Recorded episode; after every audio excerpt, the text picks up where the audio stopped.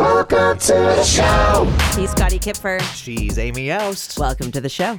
So we have a very, very cool guest this week. Okay, so I've had the opportunity to sit on panels with her, to interview her in times past, and she's such a wealth of knowledge that we just had to have her on the show. And she's a legend. I mean, I, I think your experience with Michelle is probably similar to mine. When I was in radio way back in the day, I was interviewing Michelle. I was bringing her on stage at different shows and things, and she's just a delight every single time. Yeah, and uh, after an award show, she put me to bed once. Okay, you win.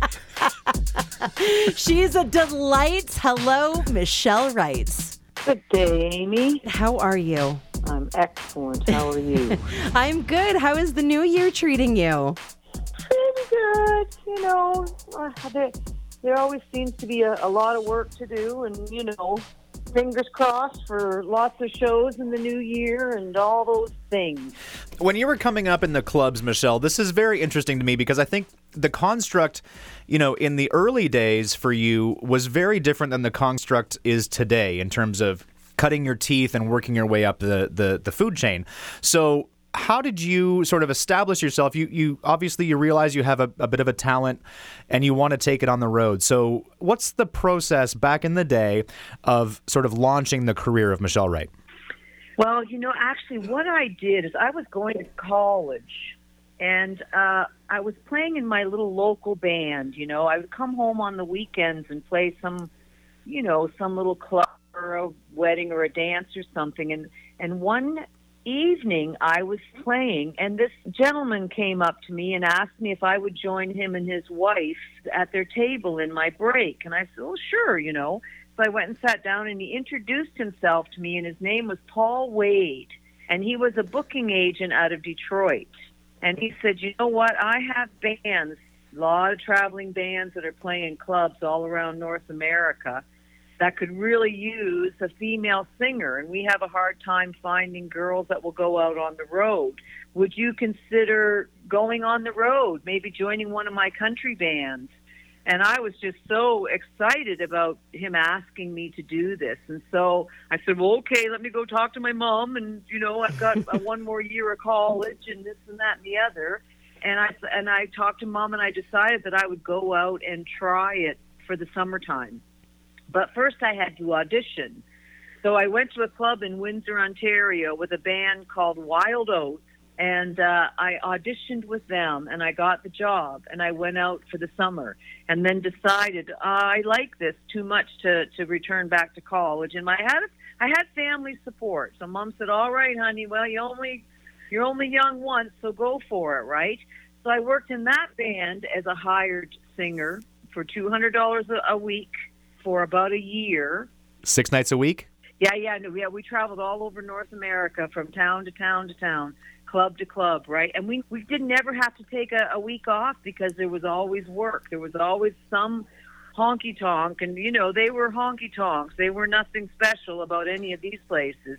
But then, you know, Scotty, I then I, I went ahead and I then I went and auditioned with another band that was sort of a little more popular, so to speak, and they I, they hired me. I really was a hired gun for the first five years of my road career, and then I decided I wanted to put my own band together, and my mom helped me uh, get a get a van and get a sound system, and off I went. You know, started playing the club six nights a week and did that for another four years. I got my offer to sign with Arista Records in 1989. Wow. Nine years there, playing the club six nights a week, and and developing my craft. Mhm. You know, Yep. building my developing my craft. It was I think it, those were crucial years uh, to to learn. Uh, you learn whether or not you love the road because it's not an easy. Some people get the record deal before they've even been out on the road these days, and then they find out they actually don't really like it.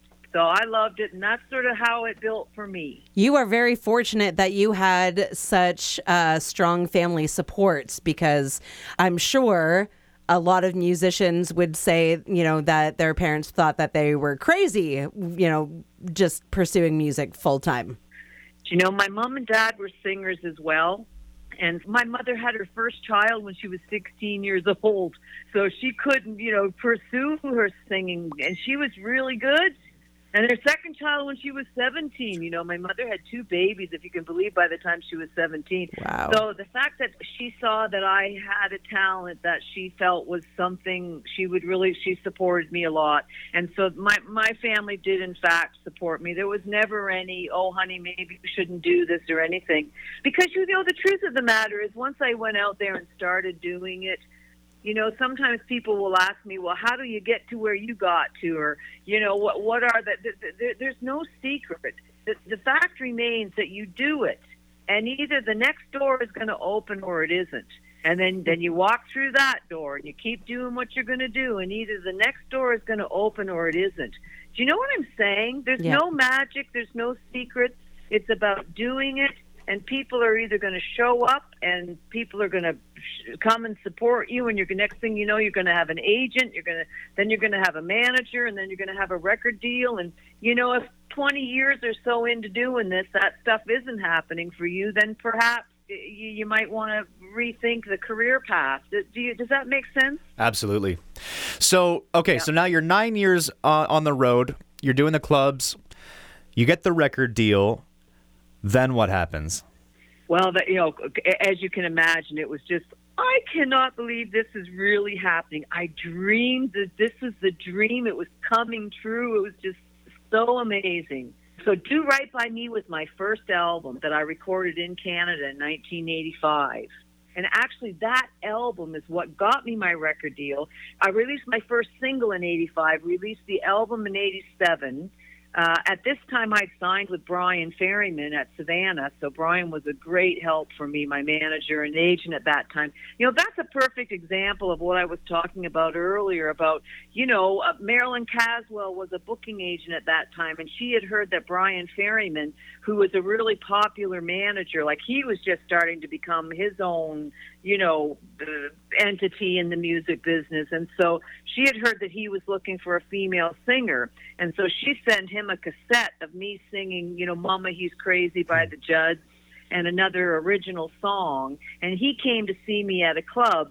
And this was 1985. And I was up there singing Merle Haggard and all kinds of male songs because I wanted to differentiate myself from the female that was there before me and the girl singer that's coming after me, you know. I wanted to sound different than the rest. But uh but so anyhow, you know that that album "Do Right by Me" got me my record deal with Arista in 1989, and then we did my first album called Michelle Wright on Arista, and, and got our toes sort of dabbled in the water. I think I had one top 20 off of that or something like that, and then the follow-up album had "Take It Like a Man" on it, and uh, and things started to rapidly change.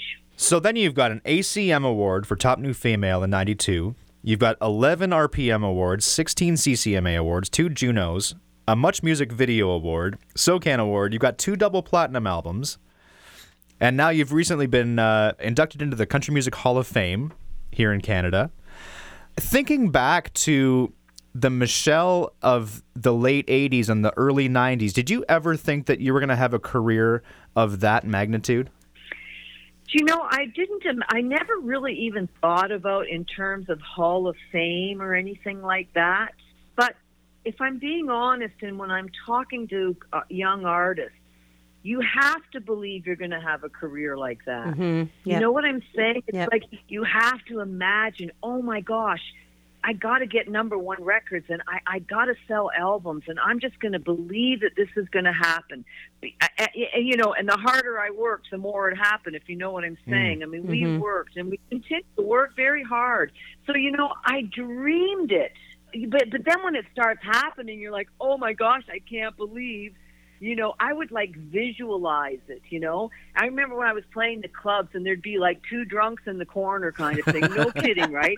I would I would believe there were 5,000 people out there. I would just close my eyes and sing my songs and just believe that there's thousands of people and we're all having a great time, you know. So you got to see it, man. You got to you got to believe it. You got to. Yeah. I'm pretty sure I played that same club for those same two guys.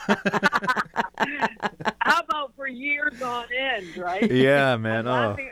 I'm kind of laughing. I'm thinking uh, when when my when my manager Brian decided that it was time that the band would open up a couple of songs first, and then they would introduce me, and I would be nowhere to be seen in the clubs, and I'd come through the door and. Ladies and gentlemen, please welcome Michelle Wright. And I'd come through the doors and I'd get on stage and we'd try to put on a show, you know. Well, the first night we did this was in Moose Jaw, Saskatchewan, at a real honk and, and, and, I come busting through the doors, and there are literally two guys passed out at the table. Oh, and, and my bass, and I hadn't peeked through the window or anything. I was just so excited that I was going to make my entrance. And my, my bass player Floyd was he, he had a, you know he had a little bit of a girth, and his his jowls were just jiggling. He was laughing so uh, try, trying not to laugh, but laughing at the.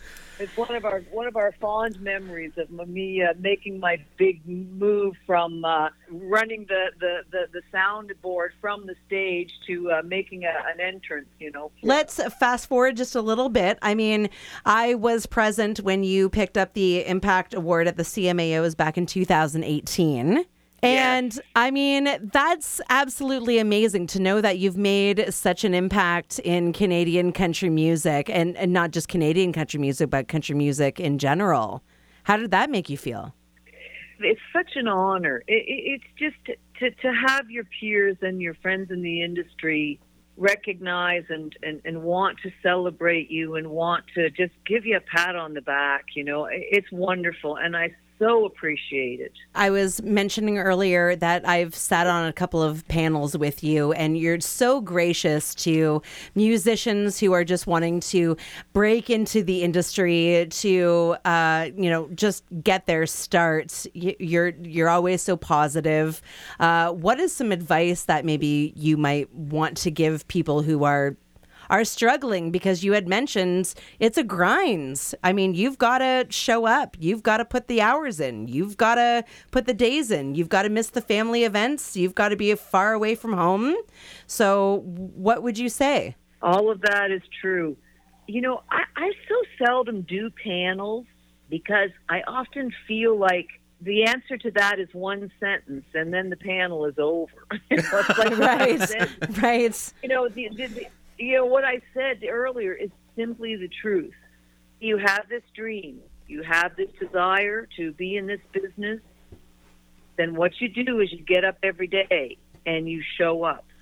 I mean, well, what that looks like, I, I, I think is different today than it was when I was coming mm-hmm. up. Yeah. But you have to find wherever the opportunity is to sing and play, wherever the opportunity is to write a song, wherever the opportunity is to learn something, you know, and keep showing up. And either the doors are going to open or they're not. Mm. It's just that simple sometimes I think for young people today that they, they maybe think it should, like I've talked to some young artists that are like 21, 22 years old who are so stressed out and so concerned because they haven't had a first single yet or they haven't had a record deal yet or they, I'm looking at them like, are you kidding me? You know, I mean, this stuff takes time, but I, I do, I do think that the young artists are dealing with sort of a different environment. Because by the time I if, I if I came to Nashville at 21 or 22 years old or anywhere at that point people would look at me and go are you kidding me? Uh, how many how many dues have you paid? How many nights have you spent on the road? Right. how many songs have you written? You know? And and so it's it's it's an interesting environment now where the younger people are perhaps feeling really pressured that you know, if they're a certain 21 or 2 years old and they haven't done anything yet, then they never will. And so I just tell them, look, you got to do it and give yourself, cut yourself some slack, you know, understand this stuff does not happen overnight. Sometimes it does, but very, very rarely. And even those overnight sensations will tell you, yeah, but, you know, I still had to keep working and, and so on. So, you got to just do it, and things are either going to happen or they're not. I saw an interview with uh, with James Corden. He was interviewing Elton John. This is a couple of months ago now, and Elton said, "When I was a kid, I learned how to play piano, and then I learned how to sing, and then I learned how to do those two things at the same time, and then I learned how to write songs, and then I learned how to perform, and then I got famous." And it seems to Yeah. me that it's it's almost backwards now. It's such a race for stardom that it, it's like let's let's make this kid famous and we'll worry about the talent later. Do you see that happening at all, Michelle? I keep my opinion to myself, quite frankly, on someone's level of talent because I think that that is very subjective. But I do agree with you that, you know, before, if you saw a spark of something, like for example, Tennille, Mm. our young Tennille right now, who's kicking butt, right? When she was 16 years old, I saw a spark of something in her. I'll, I'll never forget. I turned to my manager, Brian, at the time, and I said, Well, I think we need to keep an eye on that one. Like, there's an artist that you saw this spark of talent, but it's still, she's, you know, 10 years later now, she's starting to enjoy that success. Right. So I do think that, you know, it, it is just starting at a younger age now, and there's a maturity that's required to be in this business that that that can't possibly be present for some of the younger the younger talent. Do you know what? With the exception of Tennille, though, you know, I think the first time Yeah. that I met Tennille, uh, she was 15 and she was a little firecracker. Yep. And it wasn't until Yeah. probably, I don't know, six or seven years later that I got a chance to write with her for the first time. And it was Yeah. at, in that moment that I realized how far, first of all, how far she'd come as a guitar player. She's a wonderful guitar player. Uh, but secondly, as as a young woman of her age, to have the perspective that she does is is an incredible rarity, I think. And uh, we've we've only had a chance to write a couple of times, but each time we came out with a song that.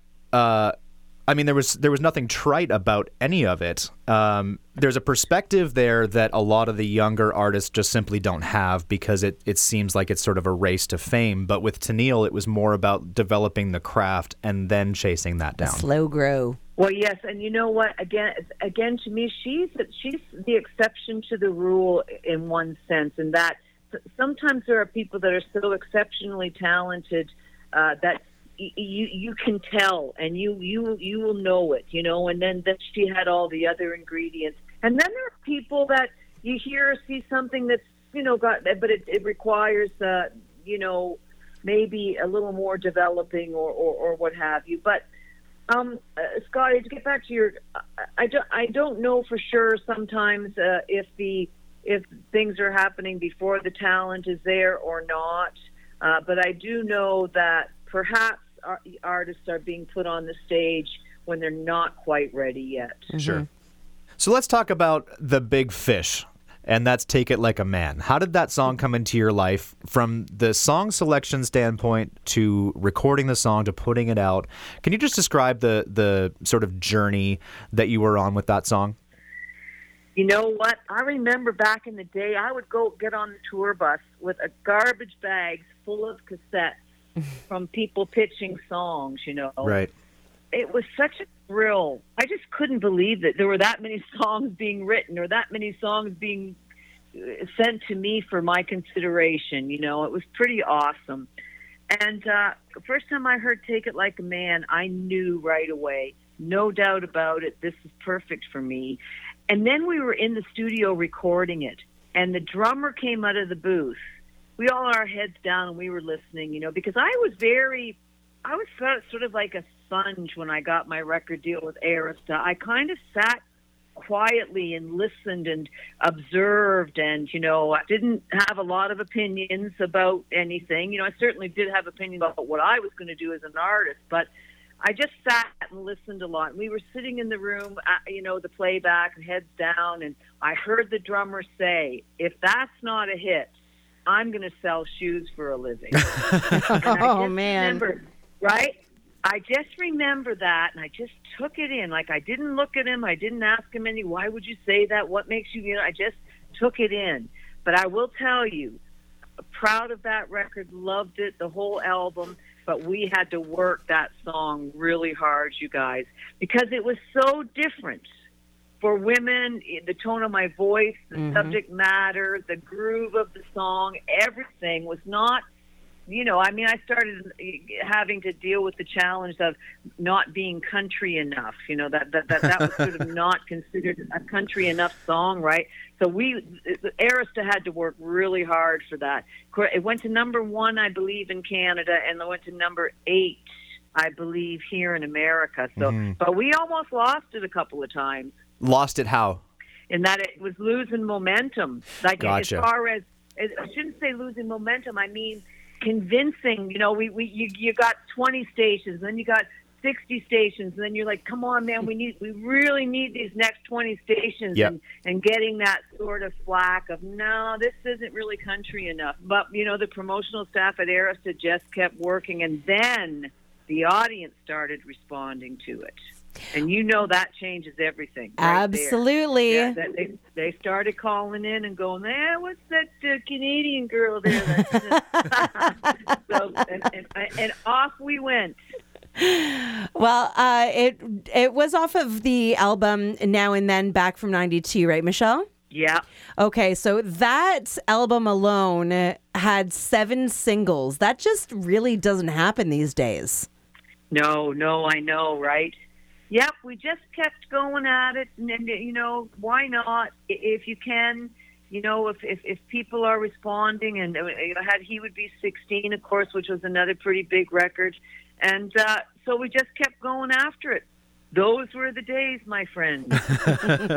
we thought they'd never end, but they did.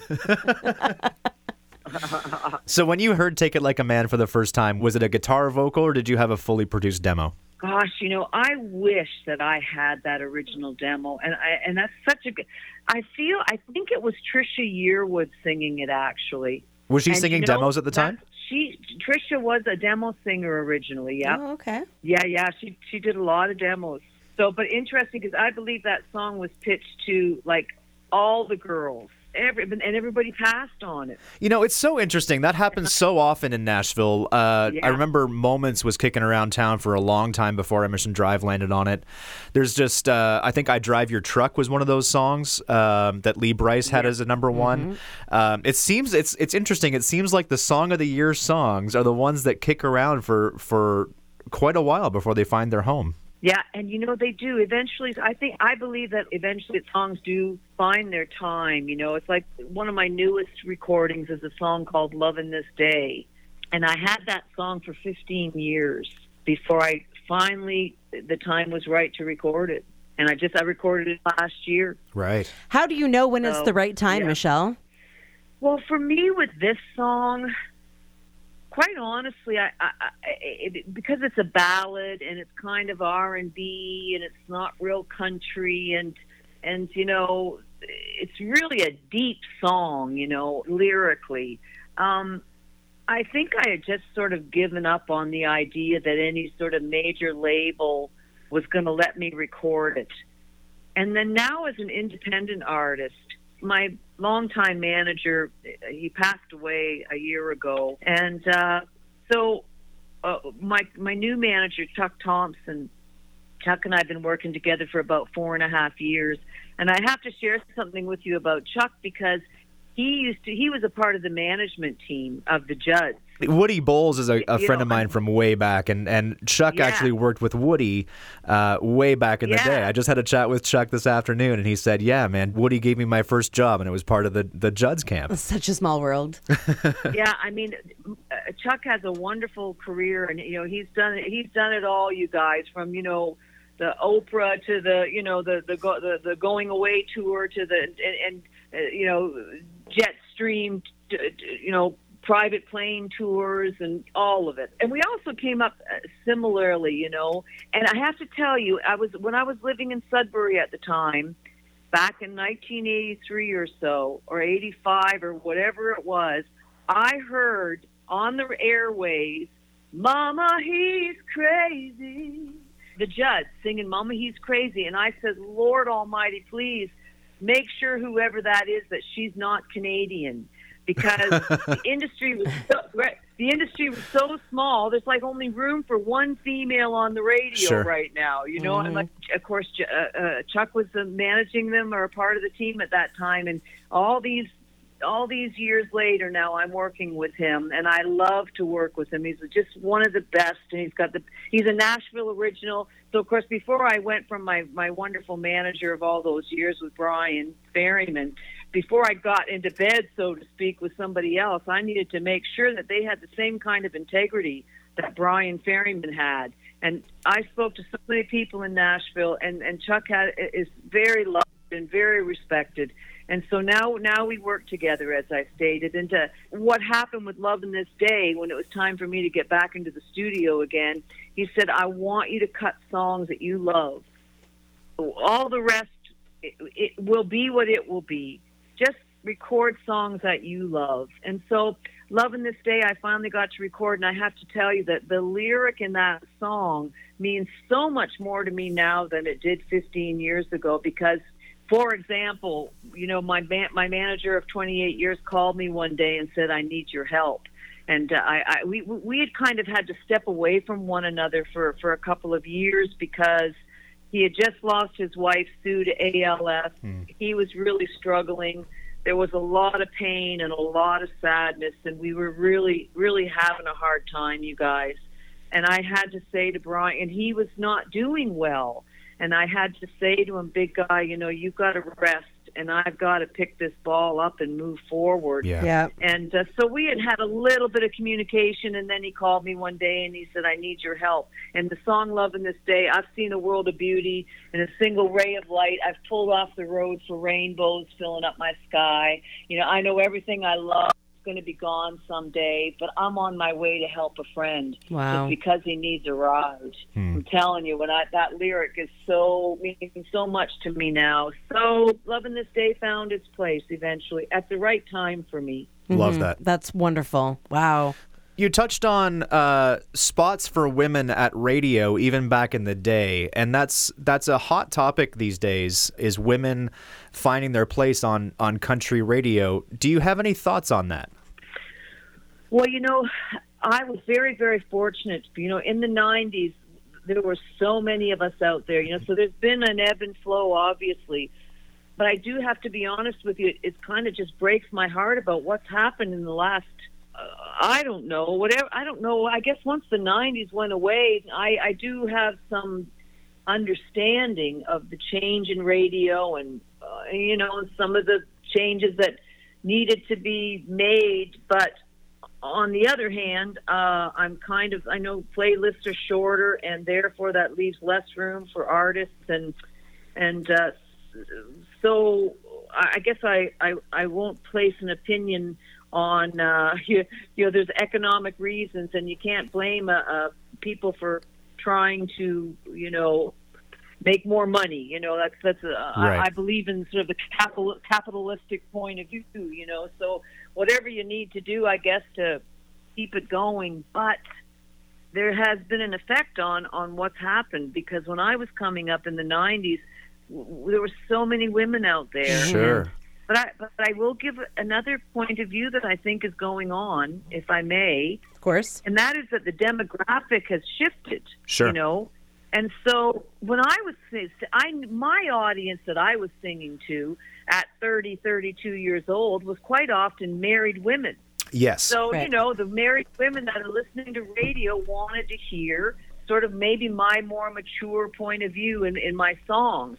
Well, now you guys, and I totally get it because I remember being a 20 something, you know, now the girls that are listening to radio are 18, 19, 20. You know, the country audience wasn't 18, 19, 20 when I was coming up. No, it's younger so for the sure. girls want to hear the boy. They want to hear the boys singing them love songs to them. You know, hey baby, it's you and me in my pickup truck tonight. You know, I get it. I totally get it. I think I've heard that song. Before I married my husband Marco, it's like if Keith Urban could just he could sing anything, and I know he's singing to me. Yeah. I know he's thinking about me. You know, so I think that's part of what's happened as well as our our demographic has shifted, and so young girls want to hear the boys crooning for them. You know, so So as the world turns, that demographic's going to get older. They are already consuming country music. So do you think that that's just part of the wheel turning? Do you think that's going to come back around and we'll have uh, the the sort of demographic desire for more mature Part female of the music? ebb and flow that Michelle was talking about. Yeah. Well, I think it's inevitable, right, that things are going to change or evolve, and how that, what that looks like, uh, who's to say? But I, I will say that if if I was in charge of the world, par- apparently I'm not. But if I was, this is what I would do. How rude. I would have two. I would have two formats. You know, that would be sort of maybe a bit more traditional, a bit more different point of view, and then and then a, a more sort of contemporary, because uh, because there's so much great music being made, but there's just not room for all of it, and uh, there's a uh, uh, you know a lot of, a lot of living going on out there that we don't get to sing about. Yeah. So, spanning a 40 year career, Michelle, have you seen uh, the face of the music industry and the face of radio? Uh, have you seen that change over the last 40 years? And, and if so, how? Well, of course, there's been so many changes. It's just it, it's pretty amazing, and I'm just so thrilled that I have been a part of all of it. What a what a privilege, you know, when I think about it. I I, I made an album, and then it was cassettes, and then it was CDs, and, and now it's downloads, and uh, so that change has been amazing. Also, how we make records now. I mean, you know, you can make a record in somebody's house. Yeah. You know what I'm saying? I mean, that's amazing. It's just so great. I mean, the, the things, you, you know, I, I think like all things, there's that yin and that yang. In that, you know, what it, what it used to cost to make an album is so different than what what you can make in it. Now, mind you, though, still about five thousand aside if you're gonna if you're gonna work with someone, right? That's gonna really bring it. You you you, you can't go. I don't because I'm not. If I was a producer, then then I wouldn't have to worry about that overhead, you know. But you, you still got to pay people for their job. Sure. And there there is a to me there's a there's a there's a you- just don't don't be cheap with recording your music. Try to make it the, the best that you can. But the fact that you can do that now independently is pretty pretty amazing, you know. Then of course that radio, though, I I, I will say, I guess as an older artist, sometimes I uh, I'm sad that there isn't really a place for someone like myself uh, to be heard on radio because I feel like I'm singing and writing better than I ever have Right. but you know you have to also just come to terms with the fact that everybody gets their time. And then from and if you're lucky you build a career from that and so you can continue to move forward. But um but sometimes with sort of that younger shift in in our format in particular has created issues for artists you know 50 and above. How do you get heard now? Of course through the internet and so on and so forth but there's still no nothing has taken the place of Uh, you know that play at radio it mm-hmm. still remains very very important for an artist's career hmm. We were actually speaking to your manager, Chuck, and he had said that you are heading back into the studio. Yes, uh, you know, I'm I, I'm always right. I, I'm not always writing. That's not true. I I try to write a couple of times a month, and then it, it, because I'm I'm not one of those like sort of. I used to write like relentlessly, and I don't know that I really achieved what I was striving for. And I find now that if I just take some time, build a song, you know, get an idea, and and, and try to try to create something that really matters to me at this point. Uh, that's what I like to do. And so I'm busy doing that right now. Got a couple of things I'm working on that I feel really good about. And once I have what I want, then I'll probably go in and cut another couple sides again. And I'm working with a really cool, great guy. Bob Funk is his name.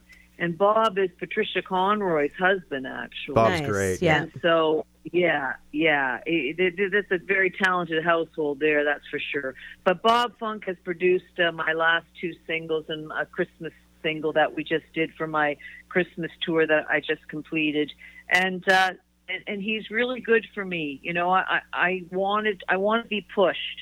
I want, you know, I, it's so. I mean, nobody else could do it for me but Bob because I trust him. He's my friend. He loves me. I love him. I, his wife's my best friend. We we love each other and we really care about each other.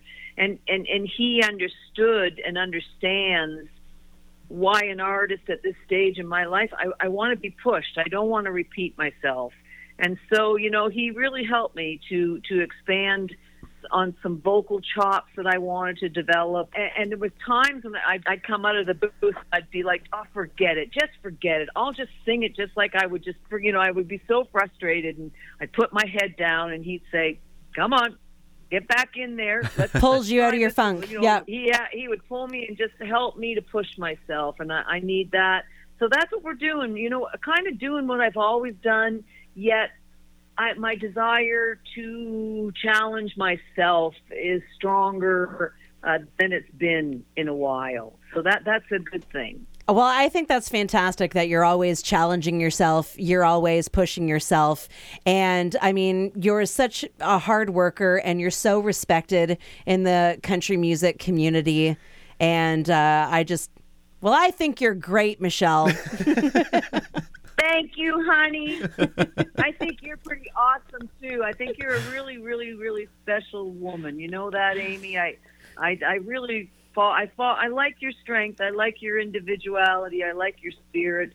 And I was reading all of your stuff, Scott, and I- the story about your little piggy and everything, and that was Oh, all yeah. just so awesome. And uh, I listened to some of your music. I really enjoyed it, and I, I love sort of your, I guess, point of view or your brand, so to speak. You know, and. Uh, Really, really cool. So uh, I hope you're doing well. Oh, that's really that sweet.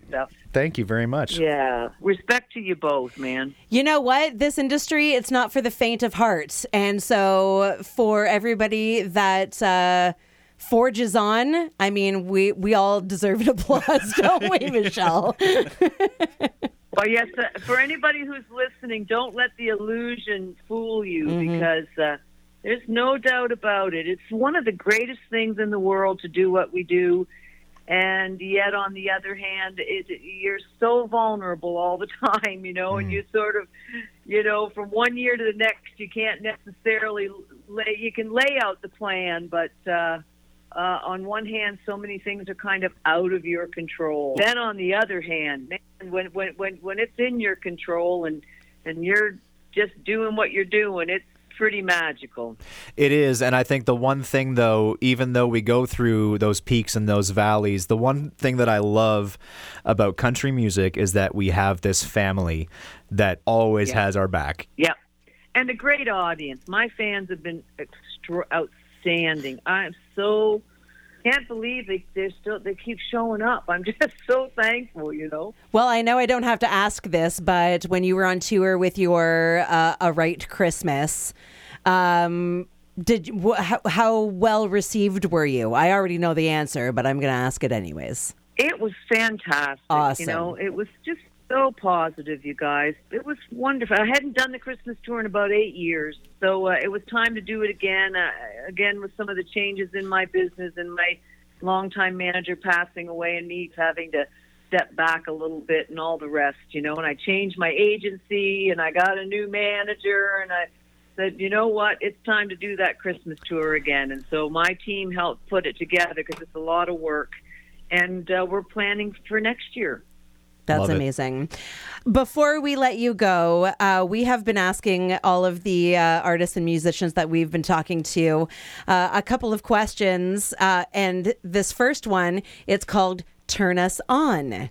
And so we're asking the question What are you watching, reading, hearing? Something in your life that you would like to share with us that we should be involved in? Turn us on, Michelle. Well, I consume a lot of stuff because I love everything from history to science, and I so I love technology and, and Netflix and Amazon Prime and all these things that I can scan until I find something that interests me. The one thing we've been loving is Anne with an E. Ah, Oh, which is a series on Netflix, and it is uh, about Anne of Green Gables and P. It is just it's magical. It's it's it's it's literature. It's poetry. It's romantical, as she would say. Just wonderful. is Gilbert involved in this? Anne with an E? Yes. Oh, yes. Okay, Yeah. because it wouldn't be the same without Yeah, oh, yeah. Gilbert. So I I love to cook. I love to read. I love to listen to music. I love to watch TV. I love to. I work with my husband in his business. Uh, he he sells outdoor hanging chairs, so I do a lot of work helping my husband keep his buildings organized and all the paperwork and all that fun stuff. And Girl, uh, you've know, got hustle. we're- we're- we're- oh, you know, I'm a worker. I'm I- a little worker bee. I brushed my teeth today, so there's that. okay, before we let you go, Michelle, we also play a game, kind of a rapid fire situation, so don't think too hard on it. All right, Michelle, five questions. Okay. Number one dogs or cats? dogs. Although I used to have four cats and I had two of them on the road with me forever on the tour bus, and I had cat doors cut into the door doors, and so I'm, a, I'm it's hard for me. It's hard for me to pick, but if I had to, right now, it's dogs. Do you put ketchup on Kraft Dinner if you were to eat it? Yes, Me too, Michelle. What's one song that you wish you wrote? I can make you love me. Oh. That is one of the that is one of the greatest. If you listen to that song, there's not a wasted word. I love that song. hmm Yep, it's, it's magical for sure. Breaks your heart open. Okay, so if you could tour with anybody, dead or alive, who would it be? Oh, that's so hard. um, I think probably Keith Urban. I'm just a big, big, big fan. You just want him to sing those songs to you. But, but you know, then on the other hand, I mean, you know, I, I'm just so happy he's happy, and I think N- Nicole seems like such a beautiful woman, and I'm just. I, I knew Keith a little bit, you know, before before he got all before his life took some wonderful changes, you know. But I've been a fan from from the very first, from that first band that he was in. I can't remember the name of it right now, but The uh, Ranch. the Ranch. Like the first time I saw the Ranch, I was just like, "Who are these guys?" And oh my gosh! So Mhm. Yeah. yeah, that I- that would be my choice right now. Yeah. I had the opportunity to uh, talk to Keith Urban a little while ago, and I and I would 100% agree with you. He's a wonderful human being, so good choice. Yeah. Is there anything in your career, Michelle? You've you've had a, a career spanning decades. Is there one thing that you haven't yet accomplished that you would like to? Yes, I have a couple of things. I would like to write a number one hit record for whoever, you know, or any type of, you know, cut by a major artist that I that I love, you know. Uh, uh, just to, as a songwriter, there, there are things I still want to achieve, and, and, and just to have some hits uh, with my own writing uh, over and above what, what has been already there. Cool. I so appreciate uh, speaking with you, hearing from you, catching up with you, talking with you, hearing about everything that's happening in your life. Michelle, you're just so wonderful. Thank you so much for speaking with us on the show today. Thanks, you guys. Well, I, I enjoyed it. Thank you so much, and all the best with your podcast and your lives and your careers. And if we if we could, we'd hug each other right now. I know we would. Of course I'm, we I'm would. sending one over the phone line, Michelle. Yeah. Thanks, you guys. Look forward to seeing you down the road. Thanks, you got Michelle. it. Okay, bye. Pretty cool talking to a legend, eh? Oh my goodness. She is just one of the most rad women in country music. Salt of the earth. I love it. Thank you so much, Michelle, for taking some time with us on the show. Let's talk about socials for a sec. Yeah, you can follow us on Instagram, Twitter, Facebook, all of the good stuff at the show on the go. She's Amy Aust. He's Scotty Kipfer. Welcome to the show.